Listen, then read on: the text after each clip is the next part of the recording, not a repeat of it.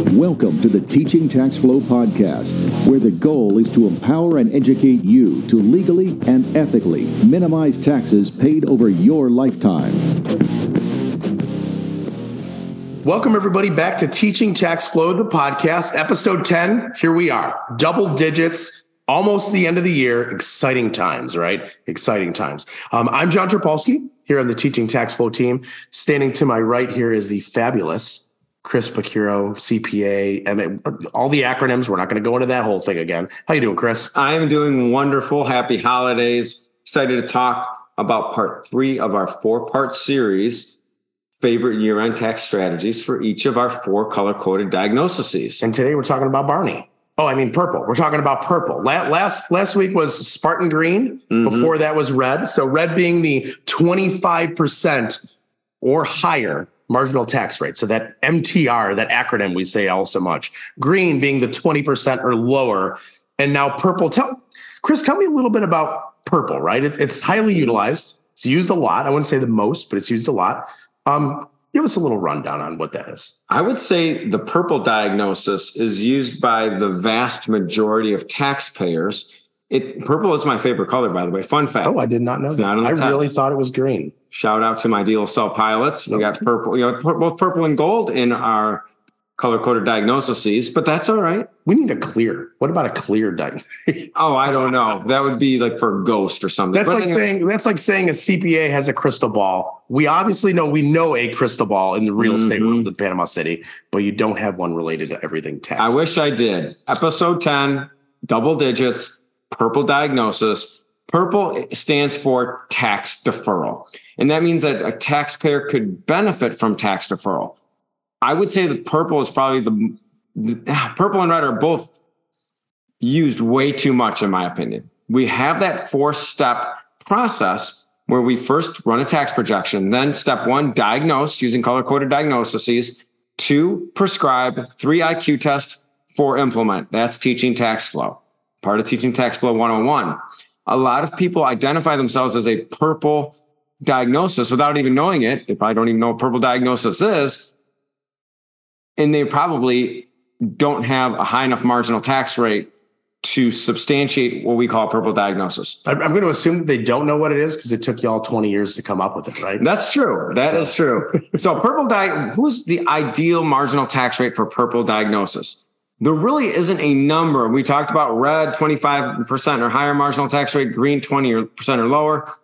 But for purple, this is when purple would make sense. When your current marginal tax rate is much higher than your expected future marginal tax rate.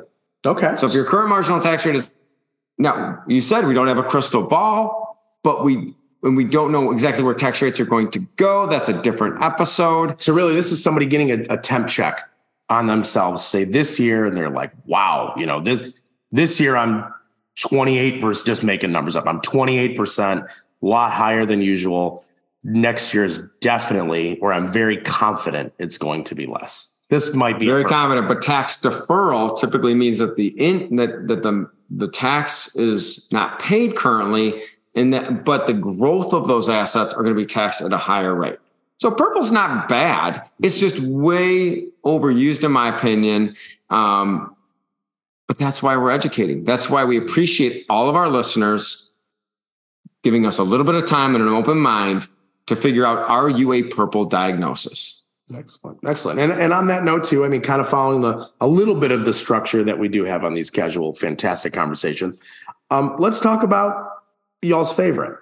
So it, I know it's hard to pick favorites. You know, we don't want to we don't want to play the card too much, but I, am I'm, I'm positive there's almost one in there, one or two, maybe three. I think there's only three we use. So mm-hmm. so hit hit us with the highlights. If you had to pick one, what would Correct. that be?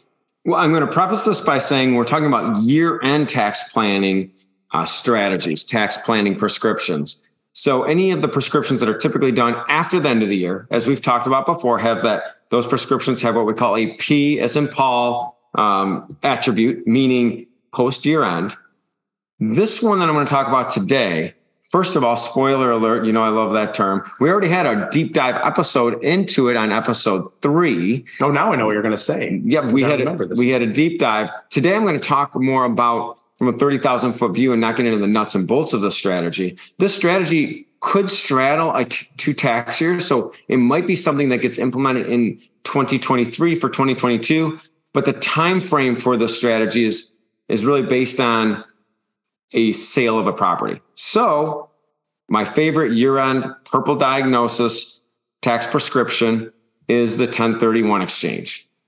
The reason I like the 1031 exchange is that it's very multiple. 1031 exchange is one of those rare prescriptions that fits multiple color coded diagnoses. Does it actually check on all four of them? So the red, green, purple, and gold? No, it does not. But it checks on three of them. It checks on the red diagnosis because you are getting you're avoiding paying the tax on the profit. So you're you're in a high marginal tax rate. Purple tax deferral. So you're deferring the tax that you would pay on a 1031 exchange. And the reason it hits gold, it's kind of a hidden uh, benefit, is the potential for tax-free income and growth. And you might say, well, how's that possible? Hmm. Did you say how's that possible? Maybe you said it to yourself. I mean, I might have. I might have been thinking it out loud. And, oh, well, I might have hummed it. I, hummed okay, it. so maybe you hummed it. so how's that possible? Well, we don't like to talk about morbid things here. So we're going to assume that let's say you bought a property for $100,000. You depreciated it. You wrote off some of the cost of 25,000. So your cost basis is 75,000. You sell the property, you sell that property for $300,000 you take a 10, you take that 300,000, put it into a 1031 exchange. So no taxes paid. That property goes up in value and it's worth $600,000. Unfortunately, as you're dancing around celebrating, you get hit by a beer truck. Your beneficiaries then inherit that 1031 exchange property. They get to wipe the slate clean on all of the depreciation, all of the deferred capital gain, and start to depreciate or write off the cost of the property using that stepped up basis of $600,000. Uh, so let's assume this is a rental property. That was a very important thing I should have said. Well, what that means is that all of that tax deferred income goes away and you have tax free income, meaning instead of that $300,000 acquisition cost of the, the new property, your cost basis is now 600,000. I know that's a little complicated to understand. And that's why it's kind of a hidden benefit, the main benefit of 1031 exchange is that taxable income deferral and allows you to deploy more cash into your next real estate investment. And that's a fantastic way of describing really the implementation strategy of it. On the last podcast, I, believe we we're, saying it was episode three that we did right around Halloween.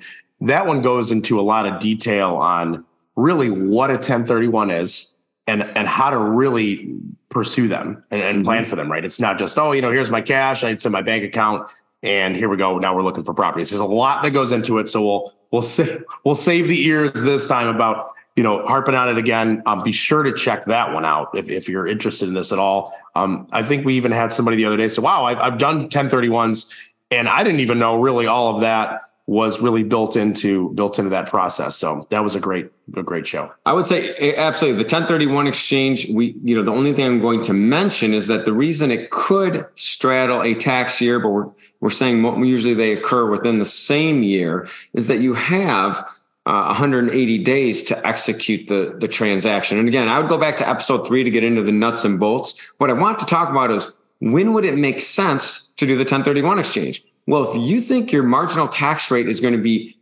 lower in the future than it is now, purple diagnosis. And guess what? If you were to keep the replacement property in a 1031 exchange and it goes into your estate, your marginal tax rate on that gain is then zero because of the step up in cost basis. Obviously, that's based on the tax laws, the way they're written today. So if you don't need the cash immediately from a transaction, a real estate transaction, you jump through all the hoops of doing a section 1031 exchange. That's the section of the tax code that, that's why we call it a 1031 exchange. And we know one of the three laws of teaching tax flow is that is that um, tax agencies are your involuntary business partner and tax laws are written to encourage and discourage certain behavior. So, hey, encourage that behavior of reinvesting. You don't need to pull that cash out.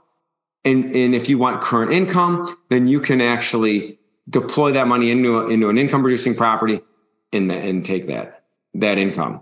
You pay tax on that income, but you still pay tax on the net income from there. You could have some deductions.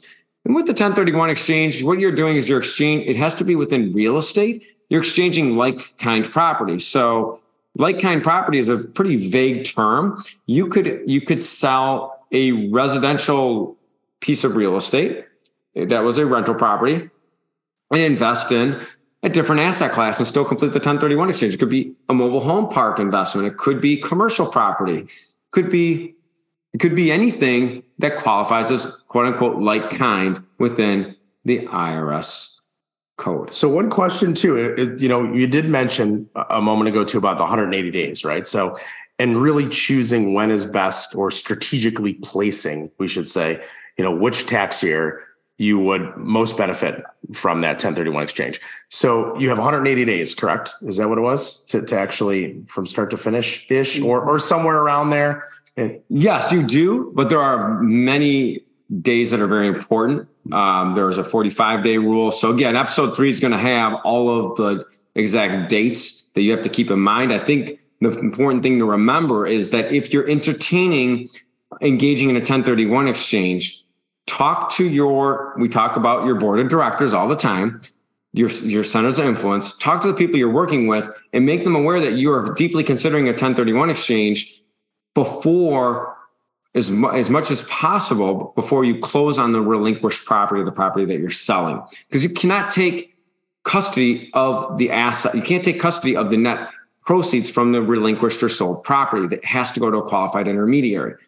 So don't stress about the 45 day rule, the 180 day rule. Focus on does a 1031 exchange potentially make sense for me? I'm a purple diagnosis, maybe red diagnosis as well. The gold diagnosis benefits are just to add on.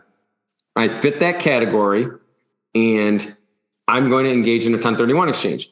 There are times where someone opens a 1031 exchange with the intent of doing an exchange and it just doesn't work out. And you have an unsuccessful 1031 exchange. And then you just have to pay tax on whatever mm-hmm. the capital gain and depreciation recapture is. So it, you know, that's why I like the strategy. Usually there's not a ton of expense associated with opening an exchange even if for some reason it falls through. And you can, the last thing I want to mention, because we are running a little short on time, um, the last thing I want to mention is that it doesn't have to be a one for one situation. You could, we've had several clients in our private practice sell one property and buy five, six, seven properties located in several different states. Hmm. So there's a there's obviously a lot of flexibility, and it's a, a vague term but flexibility with these 1031s. So, is there any kind of closing notes that we may want to mention with this as, as far as for your favorite color? Mm-hmm. Prescription diagnosis? I would say, like I said before, I would say the, the most important thing to do is go through the process, diagnose.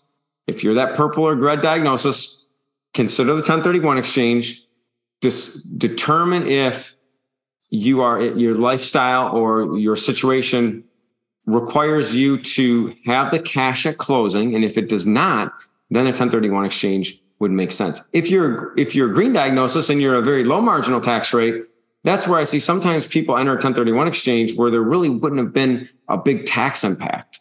You know, so maybe they have capital losses that could offset the capital gain. So you've got to go through that step three in our process, identify strategy, quantify result, IQ test, and run a pro forma talk to your tax professional. How much would it be, or, or jump into the TTF ecosystem? What would my tax be if I sold this property and did not do a 1031 exchange? That's step one. And determine if that tax warrants a red or purple diagnosis. Well, as always, here I am having more questions because we've dived in, we've dove into this. Even though we talk about this all the time, it's there's always something else that's coming up. So that, that's really a, a, fantastic feature, and really the way we craft some of the content of this podcast. So we make it very relatable with, with bite-sized chunks, as we might say. That's why sometimes we cut a little short on some areas, some take a little longer. We have some great interviews that we've done, some that are coming up. Um, again, if you have the opportunity, we greatly appreciate it. Please share this with those in your network. Um, we'd love to hear from everybody. Um, again, a, a, great way to get a hold of us directly is through any of our social media channels. Um, obviously, teaching tax flow you can search on LinkedIn, Facebook, Instagram as we really build out our our reach, as we should say, as, as we really start to build and expand on our ecosystem. So as we bring in new partners with this, referral partners, it, it's it's ever growing, ever ever growing content, obviously built for our audience. Um, Chris, any final notes? I would say thank you for listening. We're excited to spread the word of tax planning and strategy to as many people as possible. And if you like what you hear, please rate, review, and subscribe with a five star review. It would mean a lot to us. And have a great rest of the day. Excellent. Thank you so much, Chris. Thank you, everybody, for joining in once again on the Teaching Tax Flow podcast. See you next week as we dive into gold and wrap up 2022. So, thank you much, everybody, and we will see you next week.